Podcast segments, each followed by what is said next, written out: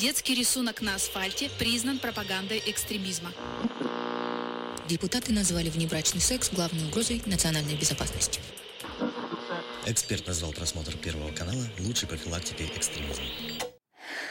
Лучше послушаю неправильных экспертов. Слушайте подкаст и погружайтесь в мир насилия, тотального контроля и пропаганды вместе с неправильными экспертами.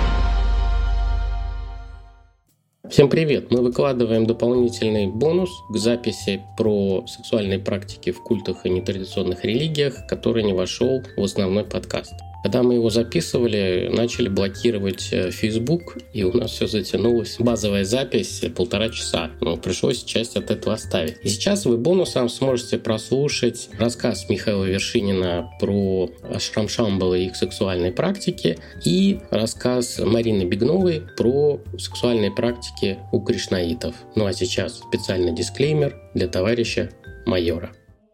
Дисклеймер. Все материалы для этого дополнительного выпуска подкаста взяты из открытых источников. Мнения ведущих носят субъективный и личный характер, без цели оскорбления или нанесения вреда деловой репутации и вере. Некоторые высказывания могут вас расстроить или не соответствовать вашей религиозной картине мира. Во время передачи упомянута экстремистская организация Мета и Facebook, чья деятельность признана запрещенной на территории РФ, в процессе записи обсуждаются некоторые аспекты педофилии и сексуального насилия. Поэтому будьте аккуратны, и если вам нет 18 лет, то этот дополнительный выпуск не для вас. Есть такие же ребята, и мы про них, кажется, говорили в нашем подкасте про еду, что они жрут там всякую слизь, а вы нам объяснили, что они жрут не слизь. Теперь расскажите про их сексуальную жизнь, пожалуйста. На самом деле Международное общество сознания Кришны, да, а, это очень интересная а, группа, которая, кстати, была одной из первых появившихся в СССР. Да. Ее появление связывают даже с 70-ми годами 20 века, вот, что, в принципе, вероятно, было а, отголоском русско-индийской дружбы и вот, достаточно тесных связей с индийской культурой, характерных для этого периода. Но, тем не менее, э, эта группа, основанная э, с вами Прамбхупадой, перебравшимся в Нью-Йорк э, индийским гуру, который проповедовал любовь к Кришне, и ее расцвет связывают с невероятно популярной группой Битлз, двое из членов которой были поклонниками Прамбхупады и, в общем-то, способствовали его принятию в Америке. Но нас с вами интересует больше вопросы, связанные, конечно, с сексуальными практиками и э, вероучением э, этой группы. На самом деле здесь э, нет каких-то очень э, сложных моментов. Собственно говоря, основная задача любого поклонника, простите, Кришны, которая прям так и расшифровывается значит, в трудах Прамхупады, является развитие любви к Кришне, прохождение через все моменты преданного служения каждый день да, для того, чтобы развить эту любовь. То есть любовь любовь здесь, кстати, понимается очень а, по-разному. С одной стороны, здесь говорится, безусловно, о духовной любви, о любви, которая должна преображать человека по отношению к его божеству, но и телесная плотская любовь, она тоже, в общем-то, а, дозволена с божеством. В некоторых случаях э, поклонники Кришны уподобляются даже пастушкам Гопи, да, с которыми он имел активные сексуальные отношения. Более того, собственно говоря, это является одной одной из постоянных практически тем, которые муссируются на различных внутренних форумах вот, и даются какие-то ну, достаточно специфические рекомендации. Однако, кстати, основные претензии к этой религиозной организации связаны именно с сексуальными практиками. В частности, а, большая часть таких а, судебных а, дел против общества сознания Кришны в тех же самых Соединенных Штатах Америки связана со случаями гомосексуализма в общинах, со случаями педофилии в группах руку школах, ну, вот, которые вскрылись спустя много-много лет. И, в общем-то, такого рода сексуальные скандалы, они, конечно, не улучшают практику. Почему они случаются именно в этой организации, я думаю, понятно. Дело в том, что с точки зрения доктрины а, сексуальные связи вне брака в этой организации, безусловно, не поощряются. Соответственно, любой а, секс, он является фактически запретным. Ну, например, сам Прабхупада пишет в «Нектаре наставлений». Побуждения гениталий бывают двух видов, дозволенные и недозволенные, а поэтому различают дозволенные и недозволенные сексуальные отношения. Достигнув зрелости, мужчина, согласно правилам и предписаниям шастр, может жениться и использовать свои гениталии для зачатия хороших детей. Это соответствует требованиям закона и заповедям религии. В противном случае, человек зачастую прибегает к различным противоестественным способам удовлетворения гениталий без всяких ограничений. Как утверждают шастры, человек, занимающийся незаконным сексом в мыслях, планах, разговорах, удовлетворяющий гениталии искусственными способами или же в действительности совокупляющийся уже находится в тисках Майи. Это относится не только к домохозяевам, но и к тяге, давшим обет отречения. В общем-то, мы не можем сказать, что э, гомосексуальные практики и педофилия являются нормой э, для этой религиозной группы. Безусловно, это как раз э, тот случай, когда их распространению способствует, во-первых, достаточно жесткое ограничение сексуальных практик, а во-вторых, собственно, сама атмосфера поклонения и вседозволенности, характерная для лидеров общин. Поэтому, по большому счету, здесь речь идет не, скорее не о связи доктрины и сексуальных отношений, хотя, кстати, со мной некоторые религиоведы, конечно же, не согласятся, а именно о тех случаях, когда эта доктрина была использована в своих целях. Наверное, вот так будет более правильно. Я к те случаи, которые слышал про изнасилование детей в Гуруколах, они были связаны с тем, что детей э, сектантов, особенно богатых сектантов, нужно было куда пристроить. И это был как экономный вариант, так называемый пионер-лагерь. И туда сдавали детей богатых сектантов, которым некогда заниматься своими детьми. И они ездили по, по разным ретритам, а детишки находились в духовных пионер-лагерях, где к ним подходили неправильные дяденьки и смотрели на них сальными глазами.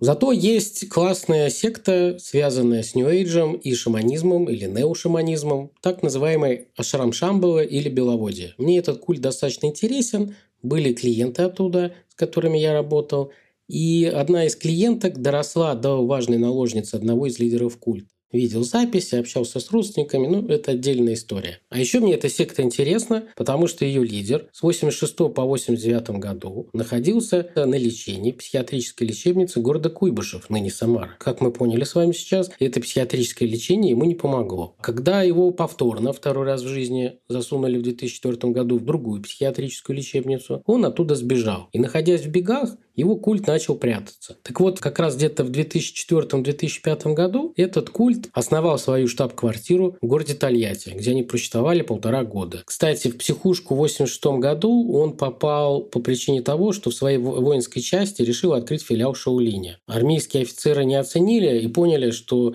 этому великому человеку срочно нужна помощь карательной психиатрии советской, которая так его карала, что он потом, выйдя оттуда, основал одну из самых крупных российских сект. В 1989 году он создал псевдошаманскую секту Новосибирске. Секта была разгромлена силовиками в 2010 году. Сейчас она ведет свою работу подпольно. На пике своего развития в ней было 20 тысяч человек. В конце 90-х было 10 тысяч человек. В основном, э, как отмечают силовики, анализируя данные последователей, это были люди в возрасте от 17 до 30 лет. Большая часть культистов, конечно, были женского пола. Ну, такая практика присутствует во многих культах. Он без высшего образования, выпускник машиностроительного техникума, известен под псевдонимами Рулон, Сотилиан Секориский, Шри Джнан Аватар Муни, я его больше под именем Аватар Муни знал. Большой шаман Алтая Богомудар Алтай Каган. И сейчас, когда он вышел из тюрьмы, где он отсидел 11 лет, его называют Кудай Кам. Еще он считал себя аватаром Иисуса. Если вы захотите побольше узнать про эту секту, были большие расследования на федеральных каналах. И эти фильмы есть на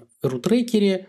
Добрые люди их оцифровали и выложили. А также очень много различных материалов. Свою вербовочную деятельность они вели на платных тренингах и курсах для завлечения. А потом все жили на общих квартирах. Они вообще в, в те года, в 2000-е и в 90-е, очень любили использовать совместное проживание на квартире. Например, в Тольятти я видел съемки скрытых камер и фотографии с тренингов, где 26 человек занимались групповыми сексуальными практиками в маленькой двухкомнатной советской квартире. Причем в одной комнате жил гуру. Это не Константин Руднев, а один из его последователей жрецов. А все остальные люди жили вот в другой маленькой комнате, где они не могли как в различных азиатских тюрьмах. Они по очереди ходили в туалет, у них была форточка маленькая, чтобы дышать окном, им разрешали открывать. И нахождение в этой комнате более там 7-8 часов приводило их в определенное состояние, что они уже были готовы к любым духовным практикам, в том числе и сексуальным. Концепция у них достаточно проста. Женщина – это пустая чаша, которую мужчина может наполнить энергией. И вот эти сексуальные практики – это как раз передача от мужского к женскому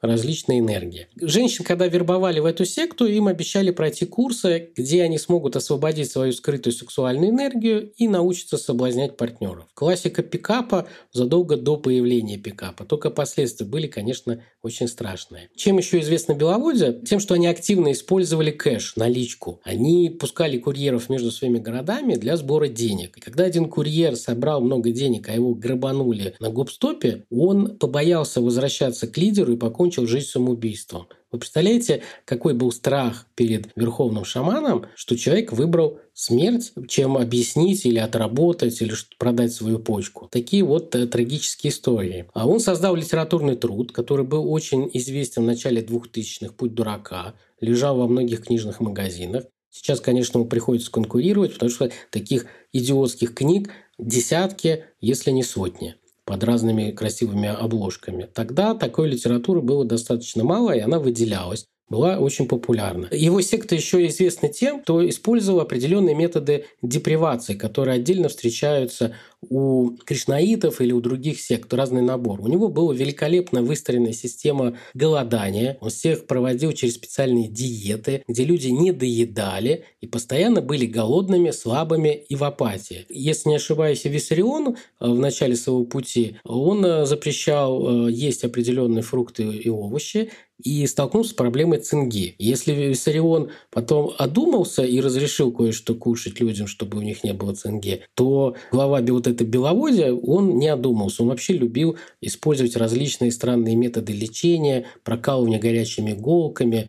Такая, знаете, это даже не близко к народной медицине. Это просто калечили людей, называя это шаманской медициной. Потом он великолепно использовал недосыпание. Если лидеры культа и всякие шаманы, кто достигли определенного роста в его культе, спокойно спали, то все остальные были загружены работой, что спали 3-4 часа в сутки 5 часов в сутки, ну не более. Тоже недоедание и плохо спали. И классику, которую он великолепно реализовал, работая в 20 регионах нашей страны, это географический разрыв с родственниками. Некоторые культы практикуют определенный метод, когда вы приезжаете в незнакомое место, в какой-то другой город или регион, и вас принимает культ. У вас работает определенный механизм, что это единственные известные вам люди в этом городе. И вы боитесь их покинуть и сильнее к ним прижимаетесь. И обычно он выстраивал географию продажи своих курсов так, чтобы человек ехал в другой город, где ему некому обратиться за помощью, где он еще более зависим от культа. У меня есть небольшое дополнение. А, я-то как раз умудрилась попасть в эту религиозную группу еще во время учебы в университете. У меня был опыт их изучения. На столбе висело замечательное объявление, а, предлагавшее уроки тантры всем, всем желающим. Естественно, что студентка не могла пройти мимо, но у меня, слава богу, хватило ума заявиться на квартиру человека, который давал это объявление не одной, а в сопровождении мужа подруги, кандидата физико-математических наук, парня баскетбольного роста, ну, правда, такого, знаете, очень-очень худощавого. Дверь открыл нам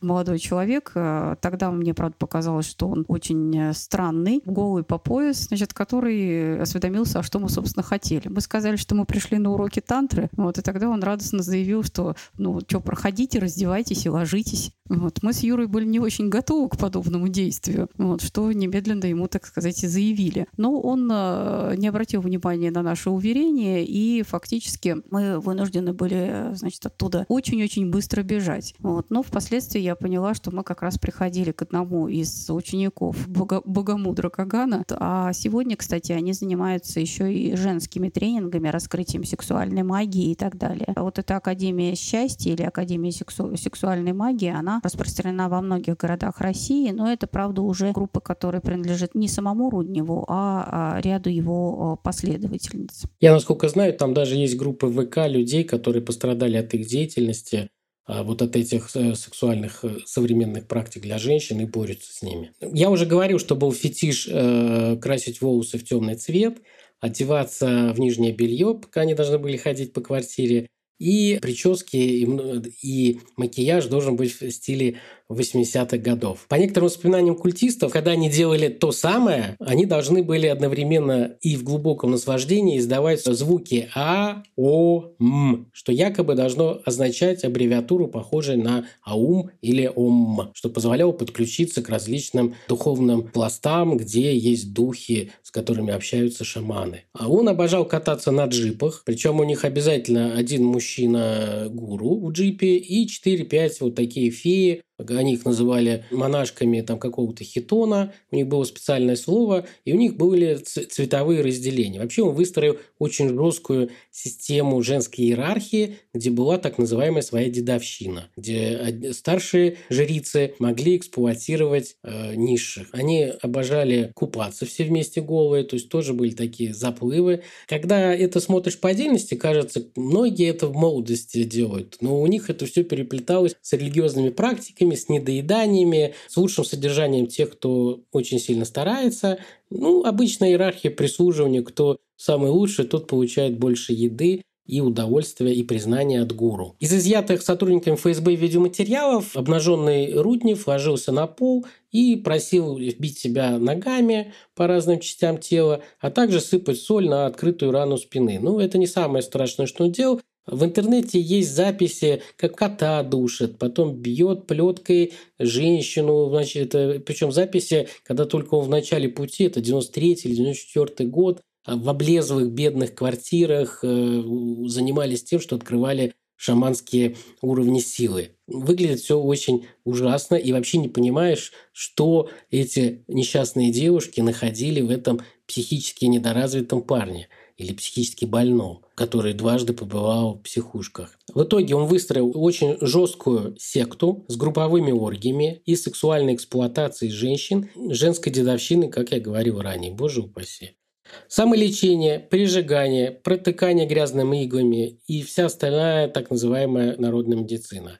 Не членов секты они называли мышами, их можно было обманывать и применять к ним насилие. Странно, да? У саентологов это называется мясо, если не ошибаюсь. И тоже можно к мясу относиться, как и врагам саентологии, с легкостью. В 2010 году ФСБ все-таки с МВД его смогли упаковать. Суд начался в 2011 году. В 2013 году он был приговорен к 11 годам. Часть статей была связана с сексуальным насилием. Там 5 или 6 человек давали показания, что они были изнасилованы лидером он отсидел до 30 сентября 2021 года и был выпущен на свободу и теперь скрывается. Ему 54 года, и никто не знает, чем он сейчас занимается. Возглавляет ли он вот эти полуподпольные свои центры или где-то побирается.